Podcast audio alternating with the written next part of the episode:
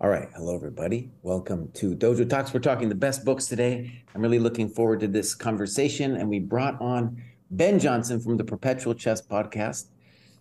And uh, I'm going to tell a little bit why we brought him on. But if you haven't checked out that podcast, you should. Great.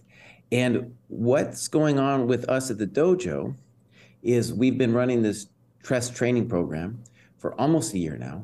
And then on May 1st, we really want to uh, reboot it. And one of the ways in which we're going to reboot it is to really rethink the books that we have. And we have books for every rating level. And um, mostly it might it might not even change that much, but I just want to make sure that we're being reflective on it and that we are dialing it in. And so I thought it would be a good idea for us to rehash the best books of all time with Ben Johnson. And Ben Johnson gets to talk to all kinds of authors and have their opinions on the best book. He's done a lot of podcasts about different books, going deep dives into them. So I thought he would be an interesting guest for our topic today. Now, there has been some disagreement amongst the four of us. Like, what are you talking about, Jesse? What do you mean, best books? and for sure, there's like, you could say there's most instructive books. You could say there's books that have interesting stories, books uh, that are beautiful. And for me, uh, the one of the reasons I just want to say best books was there's a quality of a classic book, which I think is not only instructive, but speaks to a person's aesthetic sensibilities in the game, something beautiful that they're showing. And then also, I'm going to risk be a little riskier. There's a not even risky, but some people won't understand what I'm saying is that I believe you can have a spiritual connection with a book where somebody is talking about chess and they're going into it in a level of depth where you feel your spiritual life around chess is expanding. And some people won't understand what I'm saying, but I do think that if you have been playing chess long enough, you have experienced that, even if you haven't named it for yourself. So for me, books, uh, you know, the, the best books have these components in them though I totally understand if people want to just talk about it in terms of like the books that have helped them the most. Um, I feel like moments of instruction also have a level of depth often beyond them, which um, just turns you on to new ideas in the game. And that has this, I don't know, feels either beautiful or aesthetic. But we're going to talk about that a little bit as we go on. And the basic format is very simple.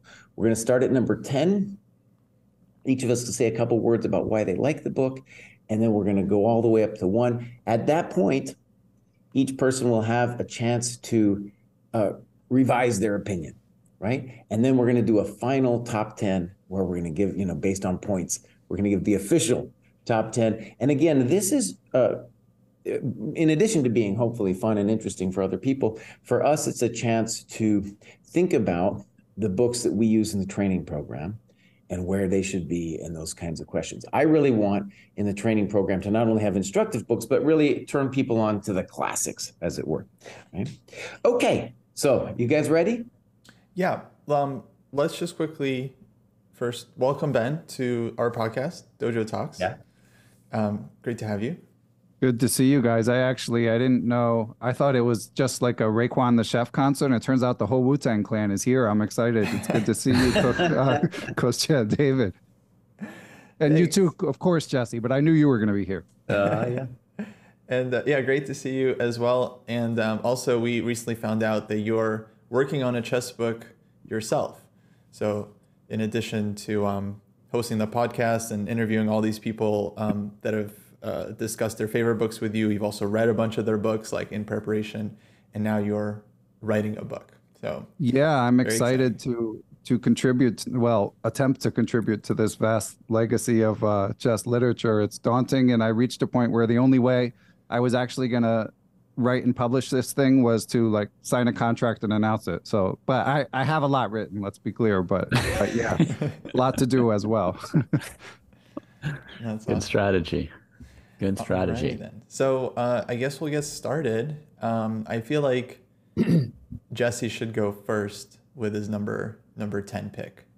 Yeah, okay. because as he tells us about the books, it may help the three of us to sort of figure out what books we're really supposed to be picking today, and whether they truly are the best books or our personal favorites. or the most instructive? Yeah, let me just say for people out there, this group of clowns here has a hard time understanding what might be meant by best books. And I Yeah. get it. I get it. There's like different categories of things you could apply to the books. Whereas my sense, maybe because I studied classics or something, I feel like classic means something or best means something. I mean, Um, I will say that I will change my mind, especially for uh, numbers four through 10 on any given day. I will change my mind. One to three, I don't know if we'll ever shift. Maybe one to four will, might never shift, but the the six to 10, it's hard. All right. So, anyways, I'm going to write my little thing in here and I'm going to pick for uh, number 10. I'm going to say Endgame Strategy by Shereshevsky. So, boom, there it is, number 10. Cool. All right.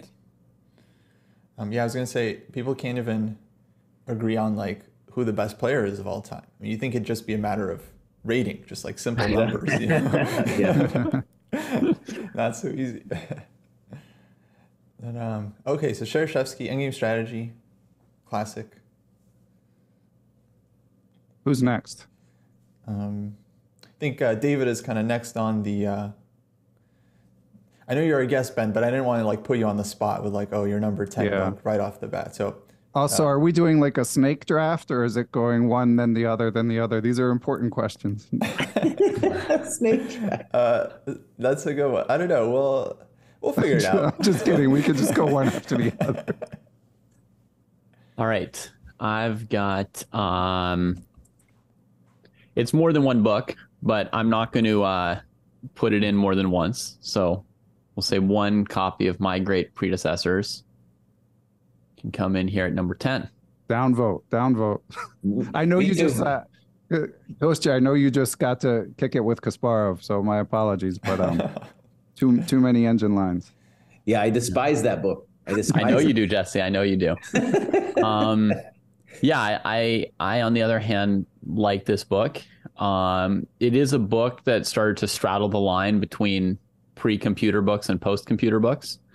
Um, I personally do like for books to have mistakes in them and to not be computer checked, but nowadays I think people generally probably expect you to computer check things and not have errors in the book. Um, that's that's a whole other discussion. Anyway, I think um, I think Kasparov's a, a great writer and a great analyst. The book is pretty advanced, so it's one of the more advanced books among my top ten.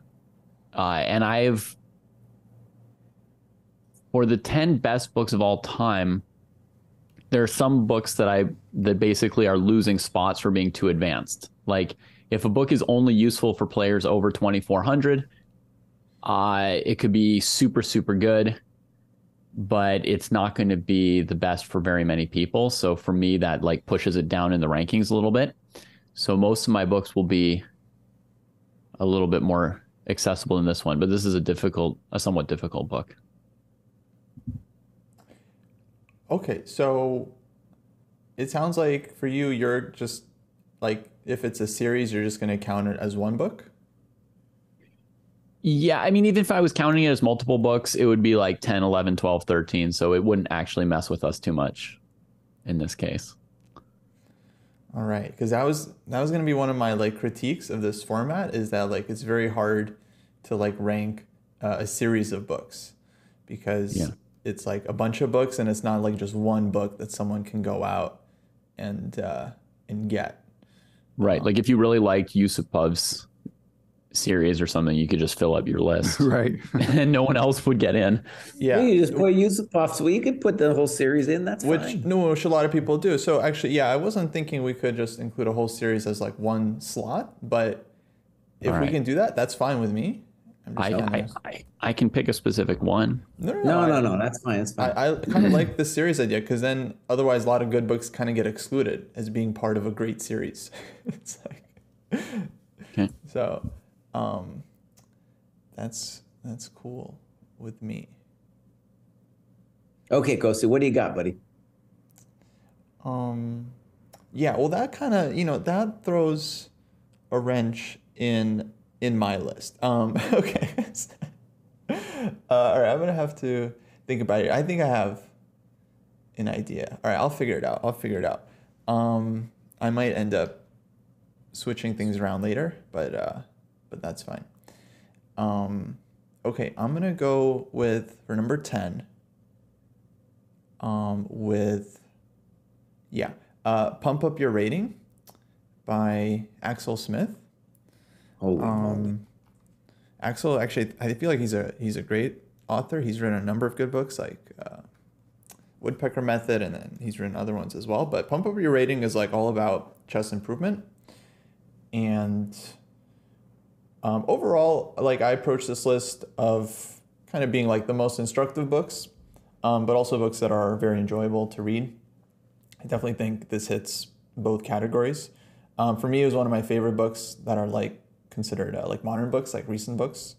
Has a ton of um, great advice. It has ideas about how to study pretty much all phases of the game, like improving your tactics, your strategy, your openings, your like chess um, uh, psychology as well. It has a section on like how to analyze your games, which is extremely useful. Um, so yeah, overall, just fantastic book uh, in my opinion. I guess I'm up, right? Yeah.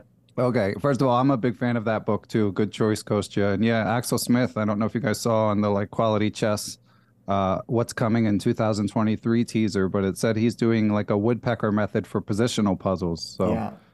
that that should be interesting.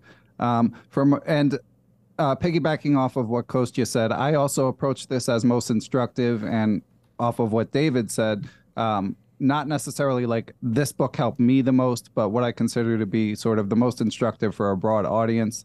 And these are not necessarily like my three favorites, because actually my number ten. I've downvoted it because it's not as instructive as some other books, but it is definitely in my top five for most favorite, which is uh, Seven Deadly Chess Sins by Jonathan Rowson. Um, it's not for everyone. It's very philosophical um, and uh, sort of um, meandering, but there is useful chess advice in about like uh, different psychological pitfalls that players might encounter in their games. Players like me, for example, um, like time trouble and uh, materialism, as he calls it. And it's a very well framed book. Um, you know, as Jesse was alluding to earlier, like I read it at a particular time where it really resonated with me. There was not much else like it when it came out. Um, so, I mean, anyone who hasn't checked it out, you'll know quickly if you're going to like it or not. Um, eh, but for me, it's uh, it's number ten. You know what's I, I want to make a comment here. It's very interesting because um, Ben, I like this book a lot as well, actually, and uh, you said it might not be as instructive as some of the others, but it's actually it's not on my list of 10 best books, but it's on my list of 10 most instructive books. So I actually think it's very instructive. Like I think if you had to pick one book that talks about sort of psychology and like mental approach and and stuff other than just you know this move that move this move but something about why are you thinking about this move? How do you like think about yourself? Um that's that's my one pick for an entrant from that category and that's on my list. Like i made a list of 10 books which i think cover basically every topic in chess and would be super instructive and i put that book into that list. So i think it's a great book that i would say universally useful Okay. Uh, yeah, I've recommended it like to students over the years, and some of them have said, "Oh, this wasn't for me." So that sort of made me Yeah. pitch it downward in terms of uh, how strongly I recommend it. The only other Sure. thing I would add in terms of revisiting it, and I, I did a podcast about it, is it struck me when I reread it. It's obviously it's very geared towards tournament chess, and now obviously I know a lot of people are playing online. Um, I think some of the psychological strugg- struggles become more acute um, when when it's IRL. Um, But but yeah, yeah, I've certainly found it instructive. yeah yeah Yeah, I love that book too. How about we do your let's do your suggestion, Ben, and let's go snake draft. So you're up again. Oh wow, huge um unexpected twist. you wait until the last second to throw it at him. it's okay, I'm ready. Um, you know, we got to give a shout out to Irv Dog, Irving Chernev, the legend Uh, himself. Um, uh. Just incredibly informative. Uh, oozes enthusiasm for chess. I actually went for the most instructive chess games ever played. I Mhm. like logical chess, move by move as well. Um, but this instructive is the theme. I would say that one. Seven Deadly Chess Sins, by the way, I would say like you would gain the most from it if you're like 16, 1700 chess.com slash USCF slash FIDE on up. but uh, most instructive games, I would say, like starting around uh, 1,000, 1,100, you can appreciate it. So Hmm. uh, that's my number nine. Okay, good. Yeah, I like both those books. By the way, I read uh, Seven Deadly Chess Sins. I don't know. I was 2,400 feet. I thought it was great. That was great. Um, okay. Uh, who's, who's up? I guess Kostya's up next. Um, okay. Well, like I said, I'm gonna be auto, audibling um, a lot with this with this list, uh, but I feel I feel pretty good about this choice. Um,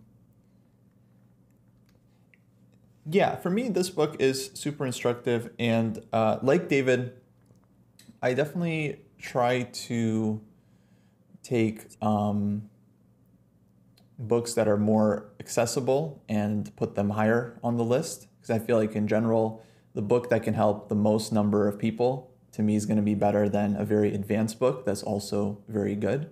So um, yeah, for me I think this is one of the um, best books that I've read in recent years for advanced players.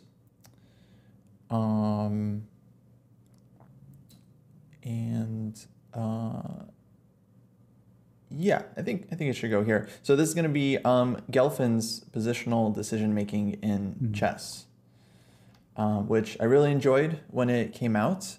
Um, there's actually a couple books in this series. I could put the whole series, but I in particular like this one, so I'll just leave it as is.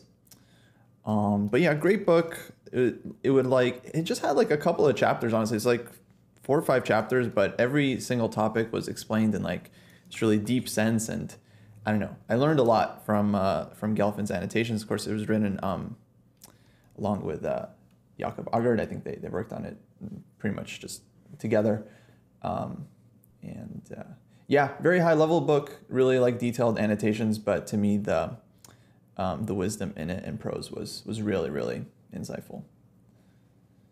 Yeah, and uh, if you're, I guess somewhere buried on our YouTube channel, we we have the videos from when me and Kostya did that as our book club book. That was at the beginning of the chess dojo. So it's somewhere. yeah, Yeah, vintage. somewhere in there. Fanta- fantastic book. I agree, by the way. But I would say over 2,000. It's Gelfand's no joke, obviously. Yeah. Yeah, yeah, for sure. But you know, you know, strong players like they need um, they need some some love as well. You know, when it comes to books, people are can be a little elitist. You know, they're only going for the books that are like the most the most accessible to everyone. it's like it's like reverse. Yeah. Yeah, it's true. I mean, being a book for good players shouldn't like completely exclude yeah. the books. But in terms of like accessibility, I think um, you know, as one of the things that we're liking or universality of the book, you know, like how many people would actually enjoy it. Um there there may be some books that would only be useful for lower rated players, right? And just like a book that's only useful for higher rated players, those would also suffer a little bit, right? Like my list is populated with a lot of books that I think that a 1200 and a 2200 could be electrified by. I mean, you guys can you know, people can judge if I if I did that correctly or not, but that's what I but but that's what I think of of my books. My next one, just going to get more hate from Jesse. I think in general my list will just actually my my existence will just get hate from Jesse. But uh, number nine, Modern Ideas in Chess by Richard Reti. Uh, huh. Yeah, this is the one. One of the ones we're gonna have to upvote or downvote in our Yeah. in our new. I know this one's on the chopping block in our program. Yeah, yeah, yeah. Yeah. Okay. Just like everything that I championed, like pretty much everything that I put into the uh, program, at some point Jesse comes along. He's like, "Goes to David. We got to talk about this one thing in the program that we should really axe or just re- or just uh, you know redo completely." Uh, not entirely true, but this one, okay. Uh, so I, I want to say one of the things about the last year that's been cool is, you know, we put a lot of books in the program, and I either read or reread some of these books, and it's a very enjoyable experience. And one of the reasons I wanted to kind of do the show again, just for my own benefit, is this good for me to think about and, and also then decide what I'm going to read next. Um, yeah. And I even read books that maybe, like, say, pump up your rating. That would normally not cross my mind, but I might, I might read that book, you know, just to see what it's like, especially if we decide to put it in the program. So I'm going to go twice here, and I just want to say that we have modern ideas in chess is on our uh, in our book list. Positional decision making is also in book list, and definitely I want to say for my. Uh, if I had, we had honorable mentions, this most instructive games. I read that when I was a kid. Maybe I was 1500. It was great. Seven Deadly Chess Sins, also, I read that thing. So in our training program, um, most instructive, or Seven Deadly Chess Sins is 1900 to 2000. That's FIDE. And then most instructive games we have at 1100, 1200. So, you know, those, those are the kinds of decisions we could move those up or down, for example. Okay, so I'm going to go twice here, and a little bit controversial here. I'm going to put Perfect Your Chess hmm. mm-hmm. by uh, Grabinsky and Volokitin.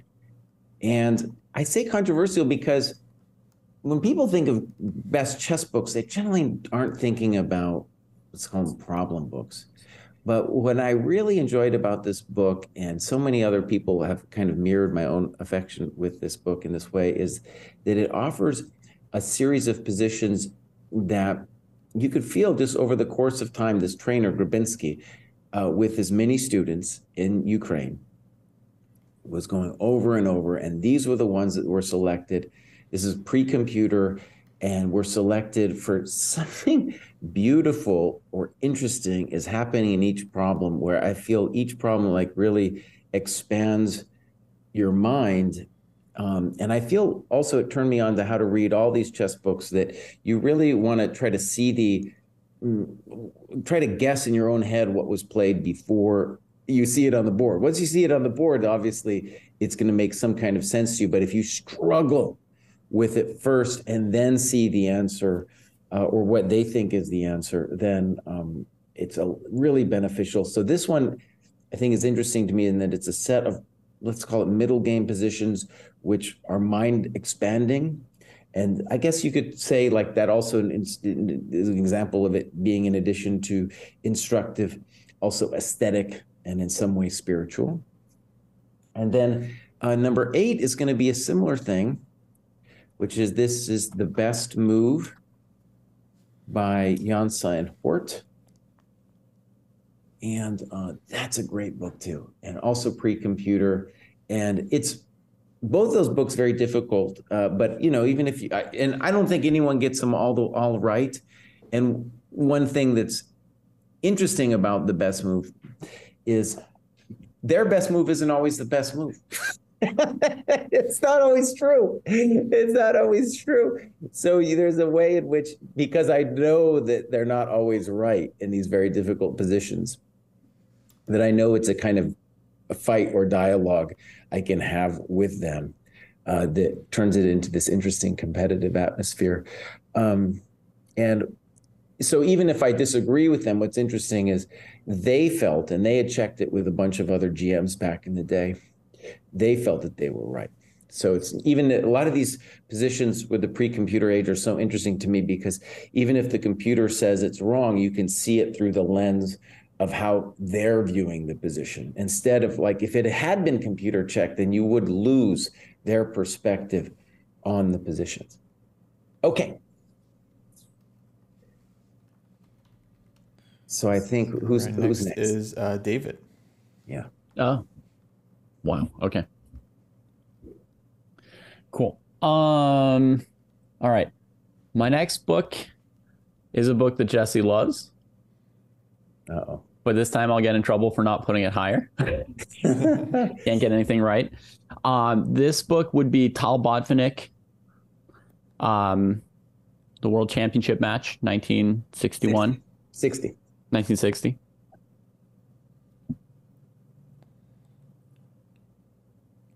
Classic. Um, do I need to say anything good about it? Everybody likes it. It's a good book. I love Mikhail Tal. He's well, actually, very inspiring. Say, like you know, we did do a, a pre. You guys did. You Jesse and David did a best classic books of all time that people can definitely go check out if they want. Like, you guys probably discussed this book quite a bit then. Um, I was sick, but I submitted my list to you guys, uh, and you Yeah. um, roasted it endlessly uh, while I wasn't there. Jesse Jesse kept the episode within a reasonable time marker. All good.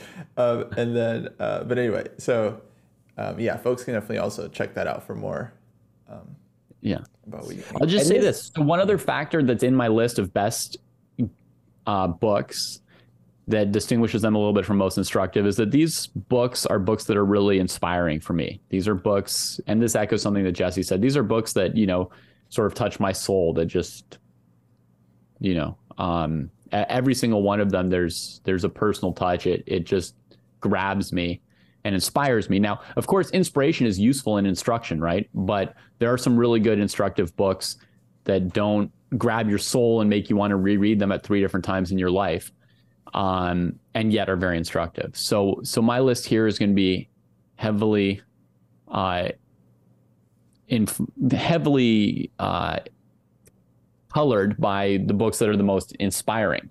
And Mikhail Tal was an incredibly inspiring person. So there he is at number eight. Cool. Yeah, that makes sense. Um, Yeah, we'll talk more about this book, I'm sure, as the list progress progresses. Um, yeah, let me say Perfect Your Chess. I feel like for me that's um, that's my honorable mention probably because I think that's yeah easily one of the best uh, exercise books ever, and in particular the annotations on that one are definitely really really instructive.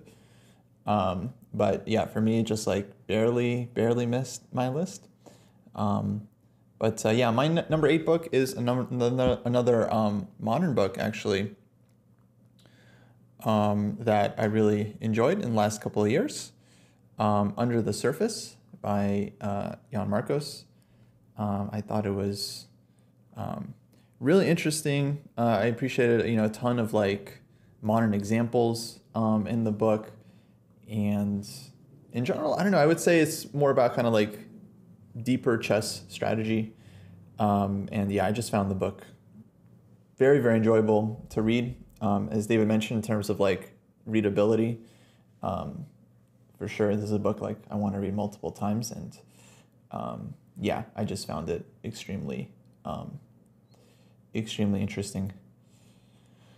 Um, and yeah, maybe a little bit on the more advanced um, side, but it contains a lot of like prose and words. So I feel like it is more accessible than, uh, let's say, compared to the Gelfand book, which is probably more heavier on the on the variations. But yeah, super enjoyable either way. Yeah, and uh, like positional decision making in, te- in chess, me and Kostya did a book club ages ago on this book, and I wasn't nearly as hot as Kostya on that book. Well, not not terrible. I wasn't as near. Kostya was pumped on that book. Yeah, I wasn't as pumped. Yeah. Yeah. All right, Ben, what do you got? All right. Well, first of all, I'm with Kostya on Under the Surface. It's a fantastic book, and uh, I also did a pod about that one with Gopal Menon. Um, and uh, yeah, it's a, it's it's another one that it's a. Yeah, I think it, it's quality chess. I think you can get a free sample on their webpage, and you can you can check out the sample, and you'll know if you'll like it or not because it's pretty philosophical. But uh, I loved it. All right. Um, so my next choice is kind of the opposite of what David was saying. I, you know, I certainly have my share of books that were inspiring over the years, but I went heavier on the instructive side. And I saw on your guys' outline you're looking for a game collection for under 1,000. So I'm going with First Book of Morphy here. Um, another one I did a pod on, and I, I have to say I do have some quibbles with this book. Um, I don't love the guy's writing style, um, but and there's a few little notation quirks but the fact that it's a compilation of Morphy's games and he explains nearly every move, I mean, it's hard to screw that up. You know, uh, th- at, the time that Morphy played, he was just so far ahead of his peers. Um, and the way that he thrashes people is just like super instructive. And obviously, the games are fun because of the openings that were dominant at the time. So that's my uh, number eight choice. Number seven, I'm sure you guys are well familiar with Mastering Chess Strategy. Uh, Johan Hellsten, one of the best trainers in the world, obviously uh, huge. I mean, huge bang for your buck in terms of what you get, um, in terms of the number of puzzles available on Chessable. You can get it in a ChessBase file, um, and you know, prophylaxis, exchanging pieces. It's just a great way to sort of uh, open your eyes to intermediate uh, to advanced level positional chess. I would say that one um, is probably uh, ideally suited for people, say 1700 ish on up, maybe slightly lower. Um, I'm sure you guys have some familiarity as, and could speak about it as well. Yeah, great book. Um, I'd say 16, 17, 1800, kind of that's a good good level for, for that book to start out, but even higher, I think is very useful. Um, yeah, absolutely. Uh, fantastic. All, all of his books are, are great, actually, um, from, from Hellsten. I really like them. Um, oh, I think I'm up next, yeah, for number seven. Yeah, and we could, by the way, we could fight about this too, because in our program, we have his mastering endgame strategy at 22, 2300. And right, it's, you know, yeah, can't have everything. So we're going to have to upvote and downvote. So a lot of this stuff later for the training program. Yeah. um, all right. So my seventh book is um, what looks to be maybe our first our first repeat, if I'm not mistaken. Uh, I have Endgame Strategy by Shereshevsky, the classic Endgame book. I feel like, whoops. Um, you stole my color post. Yeah, I'm, I'm very sorry. One second. there we go. There we go. You got to do the Control Shift V to paste uh-huh. it in the format of the um, home cell. Anyway, um, yeah, game strategy. I, I, mean, we already talked about it a lot, but yeah, really classic book. I think one of, um, you know, if, if someone was going to read like maybe just one endgame book, maybe this one would would be my first choice. I'm not sure. Um, yeah, but I, I think so. But uh, yeah, so many like classic lessons in it, and it's really easy to read and has a lot of classic uh, examples as well, like the great um, masters of the past. So um, yeah, definitely a must read for me. And I on that, I just want to make quick note. I, I should have said it when I did mine. Is Chessable and the new edition? They really posed it where they like put tried to put it through the computer analysis, and it's just like, oh, you guys. And they're always trying to add value, and instead they're taking away value. But anyways, there it is. Don't read it. What? Don't do the Chessable course, even though we're friends at Chessable. Don't do their course. All I right. mean, I will say the old one is like more errors than anything. Than like even by an old book standards, there's a lot of errors. But uh-huh. but uh, but I hear you.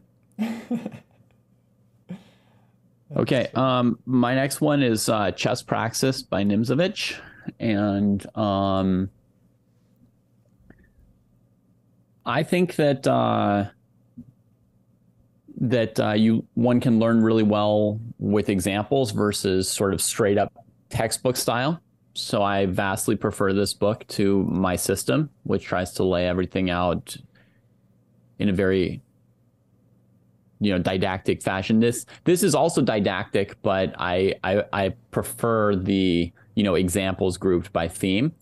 Um, the book does have plenty of mistakes in it, including some which are just hilarious, like you know a game where someone will lose will lose a pawn, and then well it'll probably be Nimzovich himself, but you know I mean I mean there's a game I was rereading it, you know, and there's some game where he loses a pawn and then claims that he has the advantage because the opponent has a pawn that's been blockaded, but it's like an extra pawn. you know, it's like your position is in the throes of despair because you've got an extra passed pawn, but it's blockaded. and so there's absolutely there are some ludicrous things in there, but somehow it doesn't uh, endear it any less to me. I think it's just fantastic to see somebody who who believes in their ideas and fights for their ideas, and everybody's ideas have mistakes in them, and you know you can you can come at their ideas and, and poke holes in them. Um, but that's what I love about modern ideas in chess by Reti is it sort of like teaches you to think of chess as a clash of ideas, a progression of ideas, a, a dialectic of ideas over time. And uh, I think Nimzovich uh, provided a lot to the this long term dialectic of uh, chess ideas, um, and chess praxis is is fantastic. Must read. Cool, cool. Yeah. And in some ways, uh, we're talking about series is that, you know, you could argue that chess praxis and my system kind of go hand in hand. They do, yeah. Yeah. Okay. Um, all right. So I get to go twice with this snake system thing that we got going on. And so I'm going to say uh, this is a book that I reread and um, I'm very much enjoyed. And this Art of Attack by Vukovic. And one thing I will say about it that is very, uh, in terms of how to read it, is there's a number of positions there that um, usually the, with a diagram that if you force yourself to think on your own about it and then see what the great master of attack played, it's very instructive and interesting and beautiful. Um, and this book is interesting and it really has spoken to so many people throughout the generations. Uh, you know, I think it was Emory Tate, the only book Emory Tate ever actually studied. you know, so it, and it's spoken to a lot of people. And you know, I had a kind of an attitude about it uh, for a variety of reasons. And I just studied; it's just great. And so this last year, like I said, I've been read, reading and rereading some books, and this one's definitely a classic. One thing that I found especially interesting about it goes into this list is the beginning. He gives this um, very matter of fact thing about you know why the attack is the foundation of chess, and it sounds very easy and digestible. And one thing, if you just contrast it with uh, Nimzovich, which is the exact opposite, where we would say the art of prophylaxis is the basis of all chess. So there's an interesting dichotomy between those two books um, and just how they approach the game. And maybe I'll say more later when we talk about Nimzovich.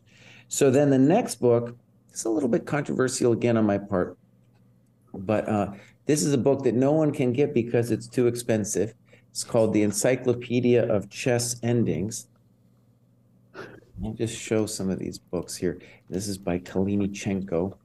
I can't I don't know. Oh no, I'm running out of space. I'm just going to put that there. And so this is Art of Attack here. And then this book that no one can get, it's literally like a gazillion dollars on Amazon. But it's this book here. And um, it is really a progression of all the different kinds of endings.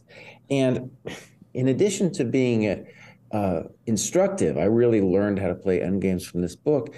Um, it also is has these elements of beauty and that it really uh, brings in interwoven between let's call them the technical positions are a lot of studies and a lot of examples from play and endgame play is such an interesting thing because players are exhausted and they do weird things in the last moment so there's uh, you know, uh, for example, a, book actually of honorable mention is Van Perlo's Endgame Tactics, which is also a little bit of that variety of experiencing the true human drama that goes down in the end game.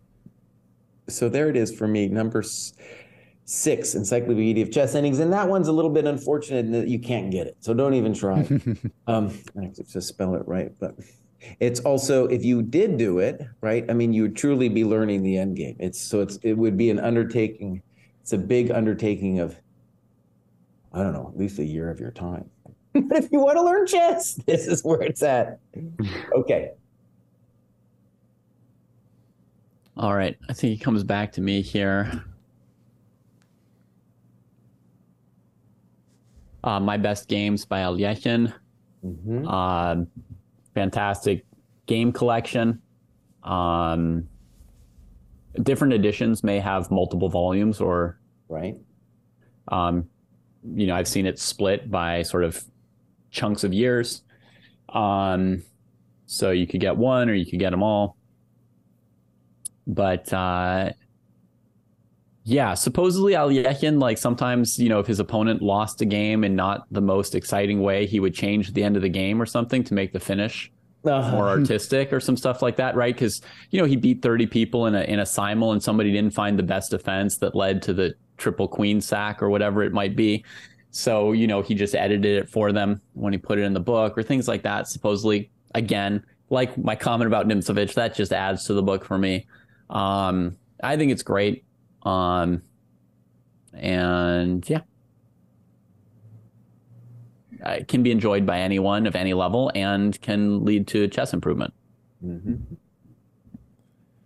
Yeah, that's fair. Yeah, it's one of the things that makes lists like this so hard. It's that like I really do appreciate any world champion that writes a book, annotates like their games. I just think it's like such a amazing value for uh, for chess players.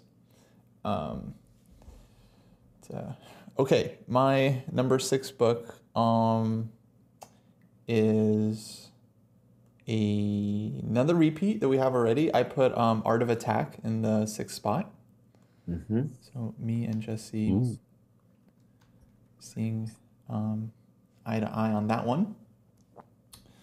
Um, yeah, for me, I don't know. I, I, I just feel like it's an incredibly instructive book.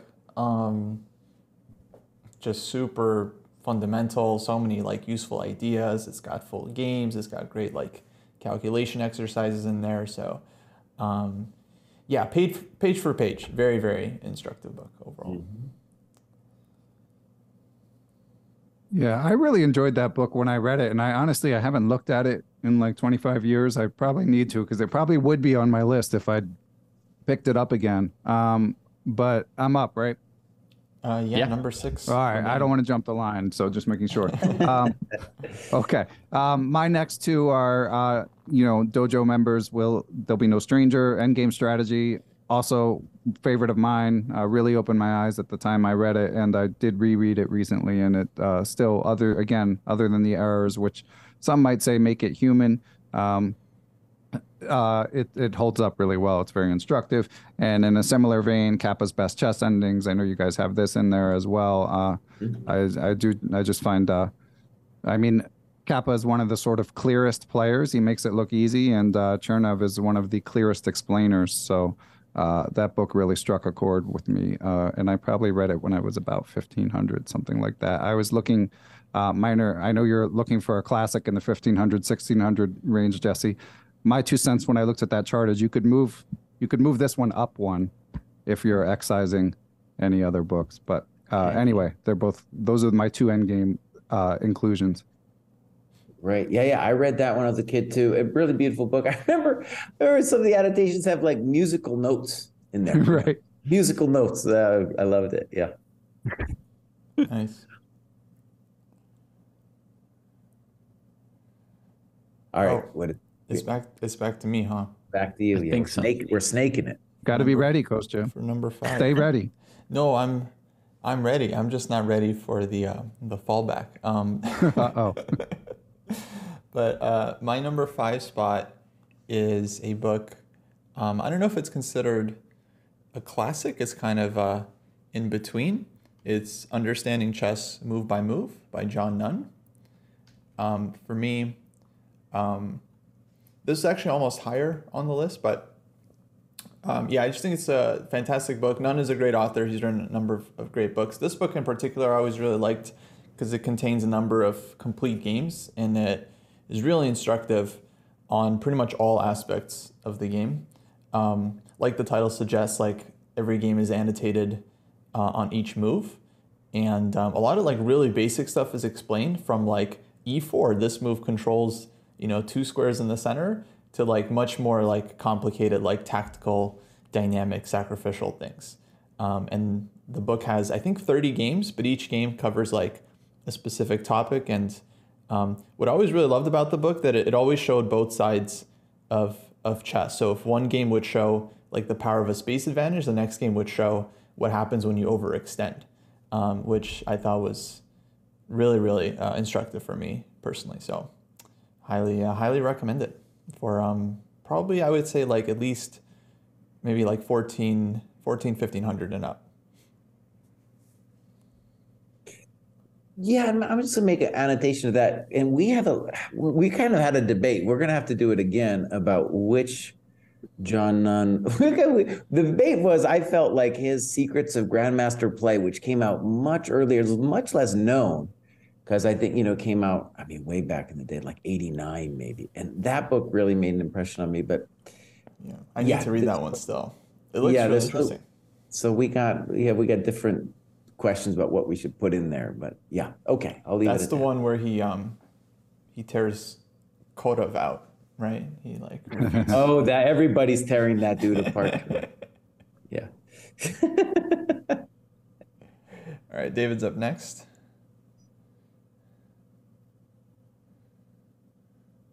Ooh. Test of Time by Garry Kasparov. Annotations of his own games. Yeah. Yeah, enough said. Enough said. Okay. Yeah. I mean, if I had to explain anything, it would be why it's, you know, number five instead of number three or something like that. But let's just put it here for now. they need to uh, they need to update that book. Um, you, you should probably warn. I mean, it's it's findable but expensive. Um, It's very expensive. Yeah, it's my Yeah. retirement policy. yeah, actually, so we'll talk about test of time again because it's going to come up again.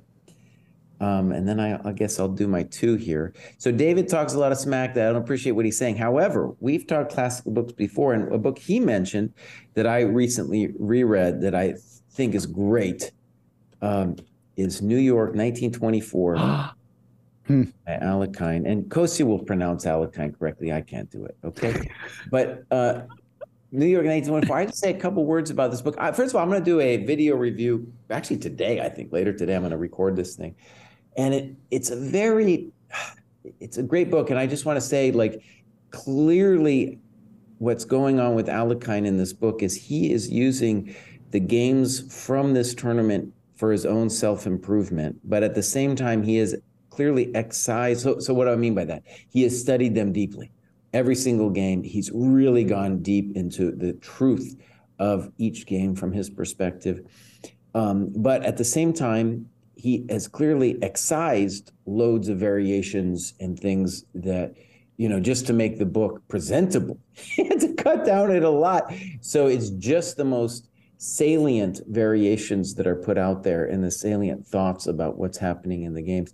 It's, I think, maybe a little hard for some people to approach in that it his manner of writing is a little bit aristocratic, which I find at times hilarious. You know, this old Russian aristocrat writing about chess, but fantastic. And some of the comments are just hilarious too, in the way he puts moves down, both of his own moves and and those of his uh, contemporaries. So I really, in terms of game collection, I that's definitely my favorite uh, of, of like a tournament collection, I should say. Yeah. Yeah. And then number four, my system, and one of my big regrets uh, in the training program is I allowed myself to be convinced that we shouldn't put this in there. I was partly a leading force in that. I'll just admit that. And that I was concerned that people would not be able to approach it. That like there'll be things about the book that maybe seemed too old fashioned for them. That they'd be like, "Oh, I can't get it," and so I was like, okay, let's leave it out, even though at the same time, of course, I think it's one of the classics of all time. And one way you can understand how classic this book is, is um, you have a lot of people who hate on it. And I'll just pick on one person. And so Yasser Seirawan all the time loves to talk about how terrible my system is. However, if you use, if you look at Yasser's vocabulary, so much of it is derived from my system. Okay. How many times does Yasser use the word prophylaxis? All the time. All the time. and there's uh, so many other concepts that are developed in that book at a very deep level that are part of our chess vocabulary. And at the minimum, you should know where they come from.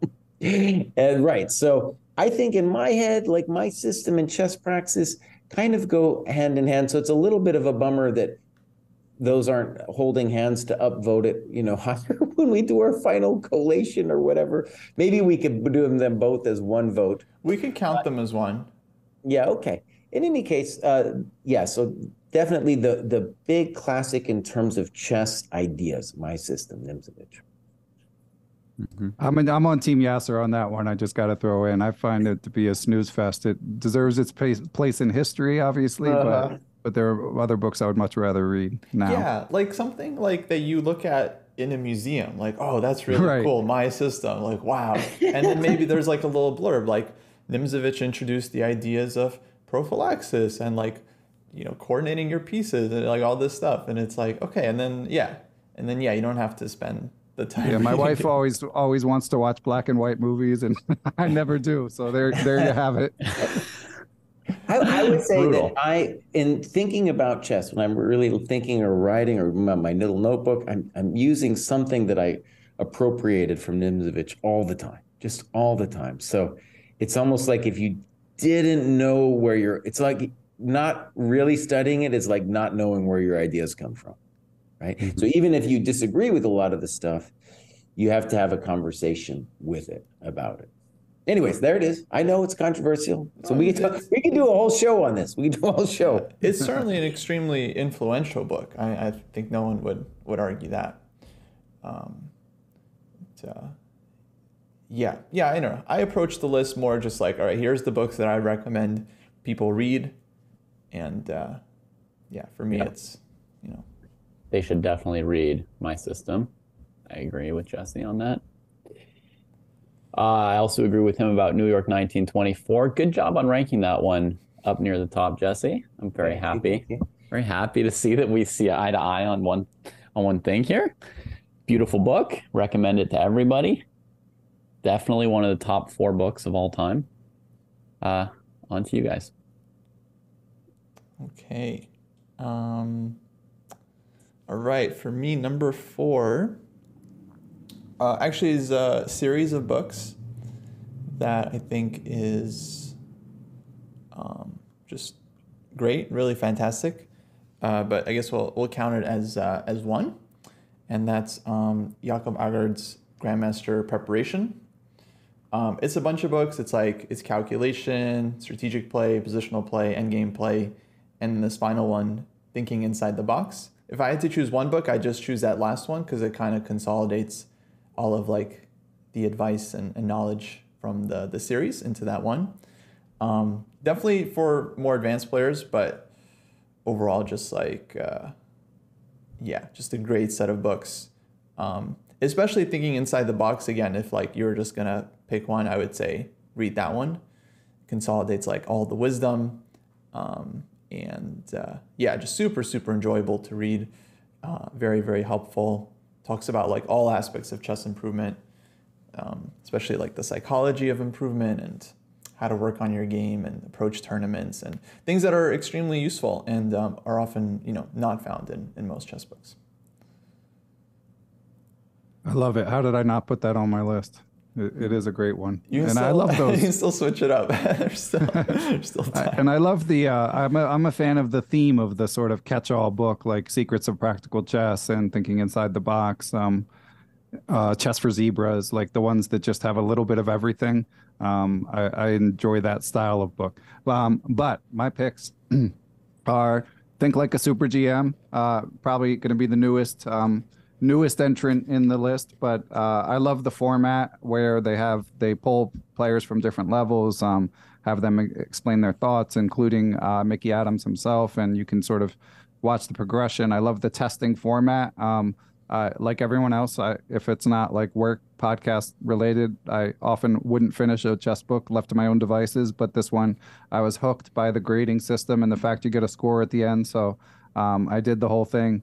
Uh, very instructive, uh, great positions, uh, w- wide range of difficulty levels going down to, I would say you shouldn't tackle it definitely if you're below like maybe 1400. Although, if I remember correctly, there might even be one less than 1400 student. But I would say around 1400 is where uh, you should start to do it. But it's a great book. Um, and for my next pick, from a series, Judith, How I Beat Fischer's Record, huge Judith Polgar fan. Um, and, you know, part of the reason why, obviously, she was a pioneer and uh, amazing uh, swashbuckling chess style that makes her games fun to follow. But she also just exudes enthusiasm for chess. And that really comes across in this book. It's got, uh, it's from when she was a little girl. So, you know, it's a three book series, but this is a, this is about, um, sort of her rise through the ranks. And because she's still developing, it's slightly less advanced than like uh, a game of queens or from GM to top 10, which are sort of uh, her more um, her her professional years basically. But it's still fairly advanced just because she got so good so fast. So I would say maybe like 15 to 1600, something like that. But it's it's a real pleasure to read. Cool. Cool. Nice. I like how Ben tells on every book like the level of players who should be reading it. You've got it sort of like dialed in. It's very helpful. Oh yeah, I've gotten used to it from uh, the the book review podcast. yeah. See, I Does he- tell you, yeah. th- this is why we brought you on, boss. You're dialing it in for us. Yeah, great. Um, okay, for me, number three, um, another classic. Hopefully, you guys won't hate me too much for this one. Um, I've got um, My 60 Memorable Games um, by Bobby Fischer. Um, I really liked this book when I first read it, and uh, to me, it's yeah, a rare book where a world champion annotates their own games and uh, is really kind of honest about like what they what they saw and, and what they thought about the different positions. Um, yeah, really, really instructive book. Um, the annotations I thought were great and very, very inspirational just to read like Fischer's notes, who's just easily like one of the greatest players of all time, extremely like self-taught, like you know worked on chess on his own for so many years. and You can just kind of like feel it in his notes. So yeah, if you really like, I think. Um, treat the book with, with the respect that it deserves. I think you just get a, a ton out of it. So, um, Why, why would we be hating on you for this book? it- did I say you guys would hate on me for it? Yeah, or it's, Yeah. it's like a preface by it would be might be controversial or something. It's a good book. Yeah, yeah. I think I'm just used to. Being hated on for anything. yeah, my choice is getting. This is not a safe space, Ben, this dojo. Careful, your feelings might get hurt. for sure. but not yet. I mean, this has been remarkably civil. I mean, up to this point. Just you wait. Okay. All right. So here's a book that doesn't even have, you know, really like chess variations in it, just an autobiography. Okay. Child of Change, Kasparov, number three for me. Um, some people may be unfamiliar with the book, so maybe I should just say like one thing about what you can get out of this book if you read it, which is you get a fascinating psychological insight to uh, what it feels like to be in chess competitions, to to be obsessed with the game and competing. Um, and for me, it was just completely electrifying to, you know, read that perspective and and and you know imagine myself in a world championship match and working with a team of like seconds and analyzing openings, you know, Mhm. uh, by hand and so forth. So, I I recommend this book. Hey, you can read it without a chessboard. Yeah, yeah. No, no. I, David, I'm, I'm, I'm happy we're doing this. I mean, I will read that book now. Yeah, of I course, gotta read it, too. Aware of the book, but like a lot of chess players, I've, I've I haven't read that many books without, you know, diagrams. You know, I haven't Yeah. done that many, Yeah, and yeah. I, I can, I'll read that book for sure. Cool. Um, okay, I would say my top four will probably I get they're kind of baked in, including my system. So I, it's hard to imagine those to change. I do want to stress my bottom six. I on any given day you ask me, it's it'll move around a little bit. I could change. I could change my mind. If we do this in a couple years, it'll change. The the top three and four, yeah, I, it's hard for me to imagine them changing. So, anyways, three and two, we have um, we have my sixty memorable, right for sure. And while I'm typing this in, I will say, when I was a kid, it was honestly maybe too hard for me, and I wish I had a teacher to help have helped me, in the sense that there's what's really interesting about it is there are several positions where uh, maybe Fischer goes through a series of moves, doesn't talk about it, and then goes deep dive, deep dive on some ending, and you're like, "What's going on, boss?" And it's kind of like you need um, some kind of teacher almost to be like, "Boss, really go deep and try to understand why Fischer is going deep into this one position." um, and then try to see the benefit out of it. And it's one of the cool things about the book, with it being the memorable games, is it's really like uh, allowing oneself to have to show the emotional relationship that you have, not only to specific games but specific positions, and then you can start to see like from dude's perspective, not only the which games but like which positions hold this vital interest for dude, and what kind of drove then. Uh, his work ethic and game forward. You know, it's really remarkable to me in that way. Whereas you contrast it with New York 1924, for example. I love the great book, and there the aristocrat is really trying to get to as much as close to the truth as possible what dude perceives as the truth which is also a great way of writing it but it doesn't allow so much of the emotion to come in. Okay and then two i have test of time. I really think this is one of the oh man it's a great book. And the thing about this book that i'll just say is um, one book that we haven't had on here was Botvinnik's 100 selected games. And what that book did, Botvinnik, of course, was Kasparov's teacher, but that book presented basically like all of the games before the World Championship, as if to say, like, this is the meat on the my bones that made me into a world champion, and that is what Test of Time is like. The games leading up to it, and really showcases the kind of style and energy that Kasparov brought that made him gave him an edge and um, gives you a feel for what that kind of game is like that really changed chess entirely right? So there's there's no nothing like the energy of Kasparov in there. And then you know Alekhine of course is a predecessor really to uh, Kasparov in a lot of ways. So it's cool that we we talked about that a little bit as well. Okay. Ben I'll hand it to you Mm, wow, David. so I'm up. I'm up for my final two, right? No, no, no. Uh, I think David's turn. Oh, I'm sorry. Oh, yeah, I'm sorry. I was going to say. Okay. Sorry. Sorry.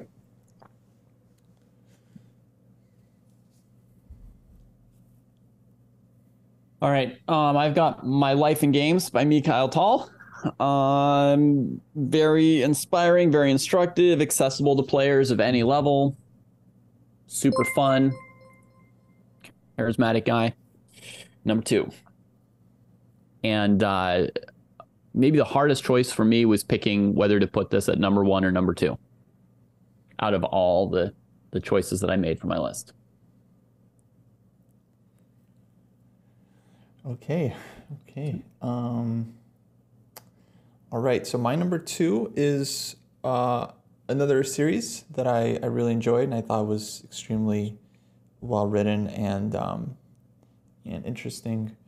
Um, not sure exactly um, how to title it, but um, basically, I'm talking about the series uh, by Dvoretsky uh, called. At first, it was called like School of Chess Excellence, and then the books were kind of like re-released as like Secrets of Chess Training, or maybe it, it was reverse order, like Secrets of Chess Training first, then School of Chess Excellence. But basically, these books were uh, essentially a series of lectures that um, Dvoretsky and um, other coaches as well uh, gave at like his famous um, like training camps in, um, the, in Russia and the Soviet Union. Um, and so, yeah, just like a great series of books on different topics. There's like tactical play, positional play, and, and so on. Um, one of my personal favorites was this book called Attack and Defense um, that was great. And yeah, it just contained like a number of really interesting lectures, like guys like Dvoretsky, Yusupov, other super strong players like Dolmatov, uh, Blumenfeld, like had some lectures. Um, and uh, what I really loved about the books, I, I feel like Dvoretsky, uh, in addition to just being you know world class coach, also just a great writer and great storyteller. And he would tell stories about certain students, how they approach certain positions, or he would tell the stories about like you know, key games, decisive moments where someone made a mistake. Um, and uh, yeah, he just found all kinds of ways in the in the books to relay really interesting, really deep points um, about about chess and um, how to how to approach the game. Um, so yeah, very very high level stuff. Also, just very enjoyable for for me to read personally. Um, so yeah, ranks very highly for me. Yeah, I need to I need to read those. A couple are sitting on my shelf and just gathering dust. Um, so my number two is Simple Chess. Um, Michael Stean um, only got turned on to this book in the course of doing the podcast in the last five six years, even though it's like a fifty plus year old book. But just a fantastic, uh, as simple as possible, but um, but no simpler uh, positional primer. I'd say uh, primarily geared towards like uh, 1400 to 1700 players. So it wasn't like formative for me. I didn't read it when I was a kid, but when I reread it, I was just really impressed with how clear the examples are um, and how helpful it can be for people.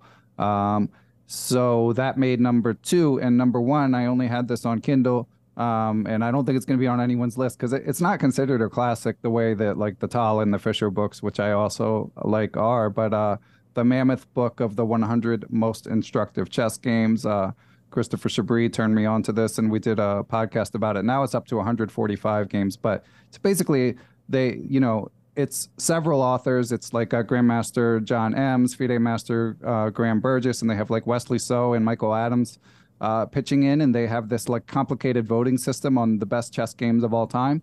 Um, and they update and expand it, and the games just sparkle. I mean, the annotations are quite good, but it's mainly just that, like in terms of like bang for your buck for a wide range of rating levels, like you can just learn so much. Um, they do have um, they get some criticism, uh, as I talked about on the pod with uh, with Christopher Chabris. The one knock sometimes people have on it is somehow there's no Morphy games in it, even though it's like every other great, all the way up to modern chess. They have modern games in there that aren't even necessarily as well known. But um, Morphy, they, they want high quality from both sides. That's one of their judging criteria. So because of that, there's no Morphy, which some people find a little odd in a book that's sold as the um, you know the most instructive, greatest games of all time. But I mean, I wouldn't have noticed if someone didn't. I mean, if I thought about it, I would have noticed. But I mean, the games in it are so amazing, and the annotations are quite good. So uh, that was my uh, number one. Hmm. That's really That's a that's a weird criteria there because I think that uh, if one of the players plays badly, the game can still be super instructive. I mean, yeah. Well, they say the greatest. They say the greatest games oh, of all time. Okay, so, gotcha, gotcha. Yeah. Yeah. That's cool. I didn't know they they updated the how often the book? How often do they update it? I mean, they're on like a tenth edition. I think it's sold pretty well, and it's always cheap on Kindle, um, which is why I don't have um, the paper version because it's huge. Um, and of course, the the there's not many like uh, Gambit sometimes has an e-chess an ebook app, but it's not a great app in my opinion. But there is there are Lichess studies with all the games, so you can read it on Kindle and play through the moves on uh, on the Lichess study. And uh, yeah, it's a, it's a great book. Wow. Cool. That's interesting. Yeah, I'll have to check that out.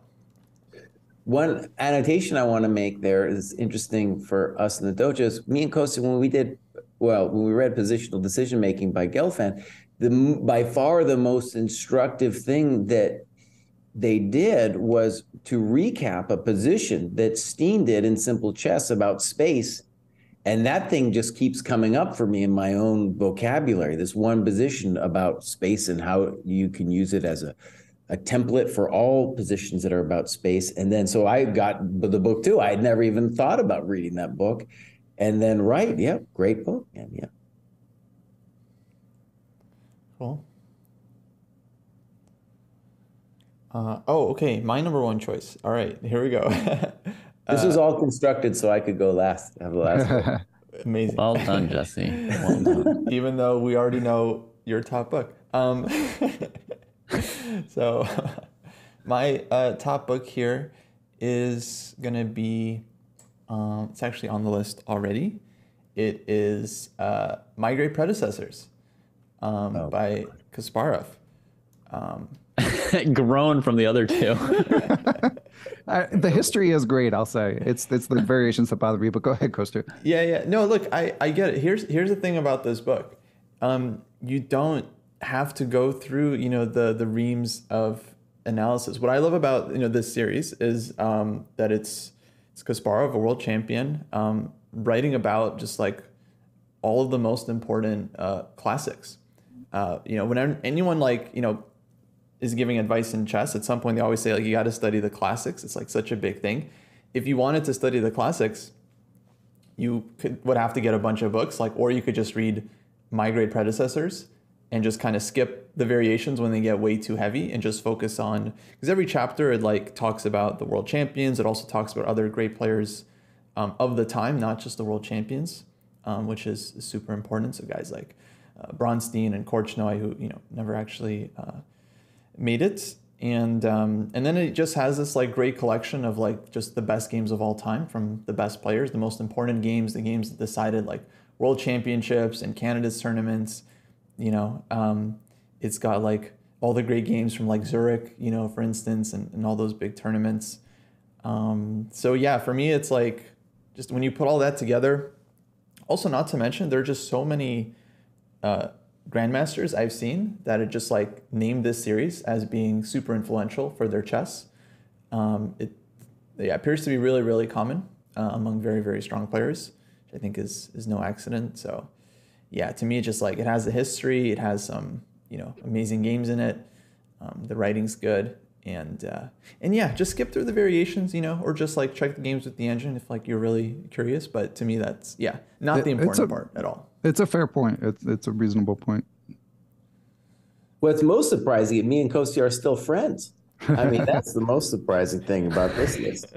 I think that is surprising. Yeah. all right. On to the actual greatest book of all time. Just barely. I I really don't know if it should be My Life in Games by Tal, but um I'm gonna give it to my man Lev. Oh man, his name is too long. You could say Polu. We'd know what you're saying. Grandmaster preparation. And I'll say that um, Jakob knows chess books really, really well, right?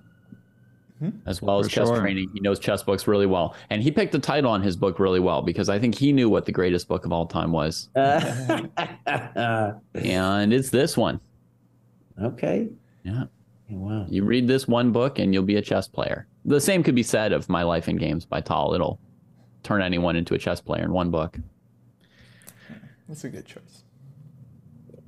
It's funny. I feel so like the like I said, uh, five through ten. I could argue, but I'm surprised that when I see somebody not have my opinion, I'm just like, wow. What's I thought wrong with this so he- person? I, I must be uh, drawing a blank because when Kostya said we'll know what your we already know what yours is. I thought test of time, but I'm sure it'll my memory will be jogged. Let's you- just say as a I've already reveal. put the points in our overall standings for what Jesse's number one will be Okay, yeah, yeah, long ago. So we'll that. see. I, I should have thought of that. I Yeah. see it on the screen now. So yeah, Tal Botvinnik, 1960. Um, great book. Um, you know, gives you a perspective of the player. It's funny, shows the passion, and shows like the the mistakes in the thinking. Whereas so many books don't show you actually how somebody makes dumb moves.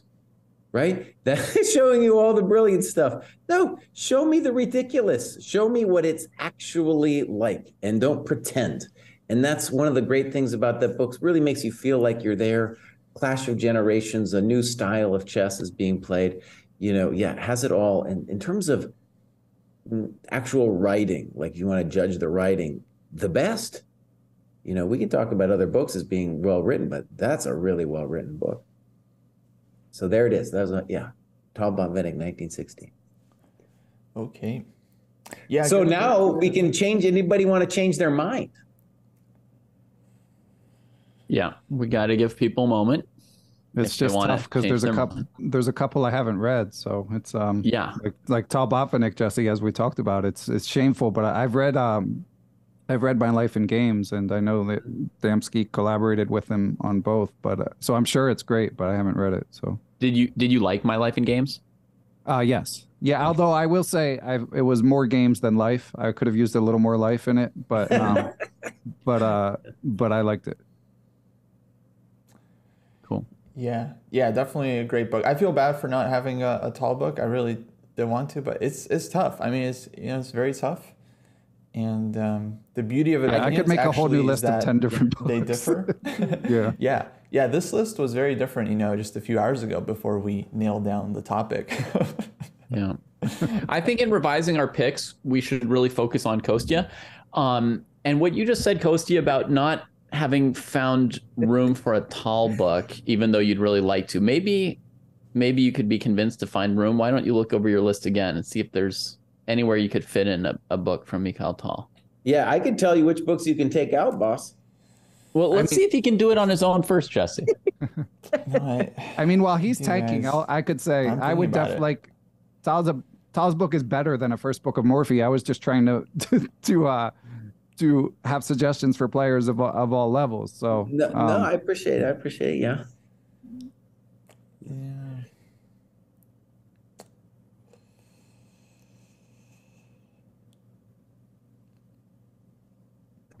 Kostya looks pained. Yeah, it's tough. It's tough. It's hard to do, huh? Uh, no, I, I really was torn. Um, but uh, yeah, yeah, I don't know. You know, it's hard to it's hard to change. All right. Well, David, let's start doing the math, dude, and let's see. I, we- I've got the provisional math. All right. All right. So if there will be no more edits, I can start putting them in. Let's do it, boss. Let's see what we got. Um, we've got a tie at the bottom. Okay. Um, so let me see. One, two, three, four, five, six, seven, eight, nine. All right. We've got a four way tie for 10th place. Oh dear.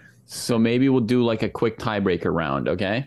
Okay. Um, we've got a choice between the School of Excellence, My Life in Games by Mikhail Tal, The Art of Attack, or Simple Chess by Stean.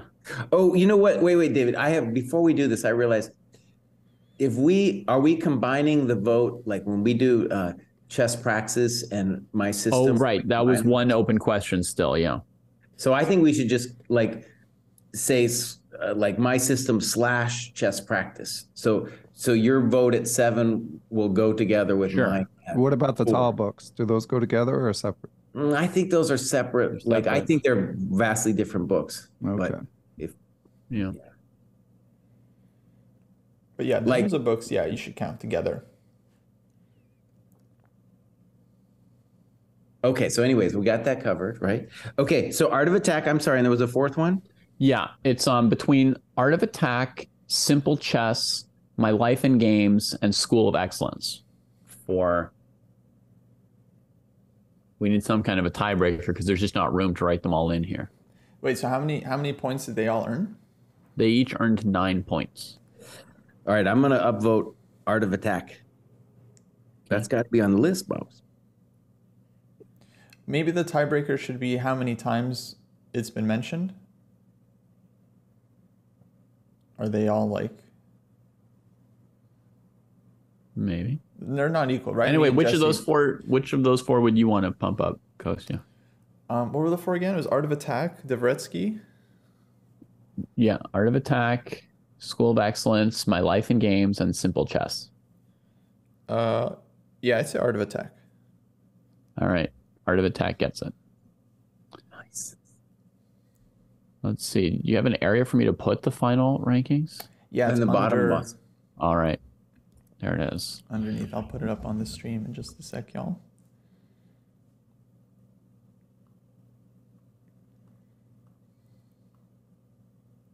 All right.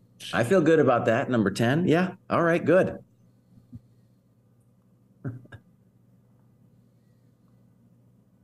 So basically, folks, we're just adding up points from the books. If it, you got a first place finish for the book, it's worth 10 points. Second place is worth 9 points, and so on and so forth. Mhm. Coming in at number nine is Endgame Strategy by Shereshevsky. I feel good about that too. This is a tie from seven, eight, and nine. It's a three-way tie here. And I'm going to admit I don't know anything about Mammoth Book of Best Games, but I, or Great Games, but I will look into that myself. Yeah. Um, next up, we've got 11 points for system and praxis. Does that work Yeah. Great. to identify that? And my great predecessors. Oh God. Coasty really screwed us over there. Sure, sure did. He nudged it past all your 10 point books. It was the one point from from David, huh? Every vote counts. You got some spicy comments in here, guys. Seth saying Jesse making us do all the Polgar mates, and it's not even on his list. Actually, I'll, uh, well, while we're doing the points, I'll talk about that. The Polgar Mates book is to me a great book, and definitely, if you want to improve, one of the greatest things to do. Um, it, but and it definitely has some aesthetic beauty in there as well, uh, but it doesn't reach me on a spiritual level like all these other books do. So, but but a great book, yeah. Yeah, it's much more replaceable, right? Like you could sub in other problems. Like Oh. you can't you can't replace some of these other books. You can't sub them out.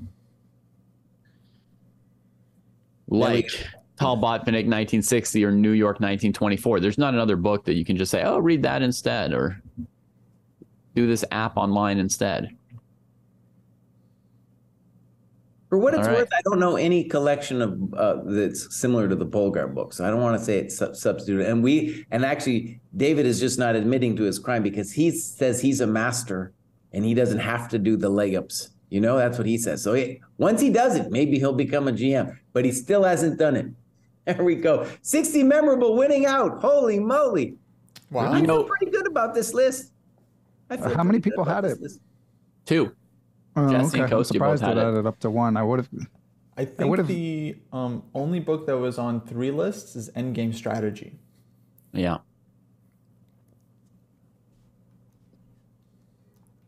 But yeah, there's And our I'll list, folks. Say of these books, like there are books that I didn't that didn't didn't make it into my top ten, but that were on my list of, you know, extra mentions. Like I had them when I was working through books, and they didn't make it into the top ten. So there's no book here that I that I don't like. You know, Um, and yeah, Like my six my sixty memorable games was number eleven for me, for example.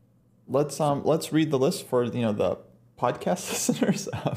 Right, so we have. Art of Attack in tenth place. Then tied for seven, eight, nine, we have um, Grandmaster Preparation by uh, Polugaevsky, Mammoth Book of Best Games, and Endgame Strategy by Shereshevsky. Tied for fifth and sixth, we have My Great Predecessors and uh, Nimzovich's books, My System and Chess Praxis. And then tied for third, fourth, we have New York 1924 and Tal Botvinnik 1960, both with 13 points.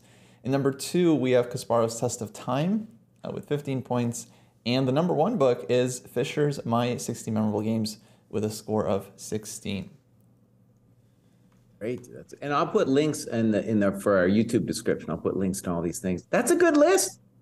That's I'm still list. anti my system. That's the one, the the one I don't want on. I I Right. would not have on there, but otherwise, it's a good list. And I would sync my predecessors and end them. Yeah. so those are two books, which by the way are on our are in our program or are in discussion for our program. My great predecessors is in there for the 2400 um Yeah. training band, 2400 plus. And my system, Jesse is going to suggest that we bring it back in. right. Don't do Um, it. You're gonna lose subs.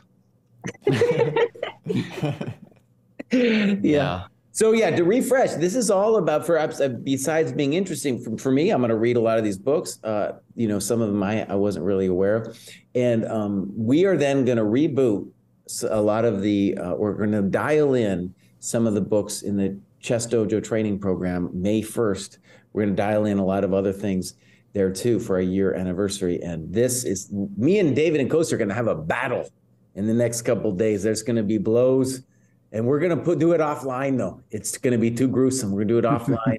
I gonna be a thought you wanted to do it online. about which books go and where, man. It's gonna be a real battle. So this is cool because it just gives us some uh, thoughts. And I especially I want to say, Ben, I really enjoy your list because yeah, you're I and I was my it was my intuition too. You're tuned in to the instructive books that I'm not necessarily tuned into. A lot of these books I will definitely go check out because I just have not read a lot of the the books that are marketed towards the uh, class players that are especially recent ones, you know. do we Yeah, it- have Capa's chess endings in our program right now? I think yeah, we I think do. it's in there at some We do? point. Yeah. Okay. Yeah. Jesse, to your point, um, I was uh God, um, I just interviewed uh Mihail Marin and um Learn from the Legends, which is another book you guys like I could have had in there somewhere. Um I saw it won ECF book of the year. So then I Googled like ECF books of the year just to look at the chronology. Yeah. And I feel like I'm reasonably well read. And it was like year after year, I haven't read the book in in the 2000s. I mean, there's just uh, there's there's just so much. Yeah, for sure. Yeah, too many good books out there. I would just like to apologize again to everyone um, if we didn't include your favorite book, but there's so many great books. Um, I was thinking we should do another one maybe where we rank our favorite authors as well. We can kind of just think about their collective work. that would be easier, honestly. Yeah. Yeah. Yeah, I think you guys can already see my ranking very easily since I put the same authors just again and again. it's like if you're good, you're good, Right. and no one else is touching you. yeah. Um, but uh, yeah, this was this was great. We'll leave it at that. We'll post this on Twitter when when the show um, comes out. And uh, yeah, I guess we'll call it there. Thank you, Ben, for for joining us. Um, I'll remind folks to check out the Perpetual Chess podcast uh, if you haven't already.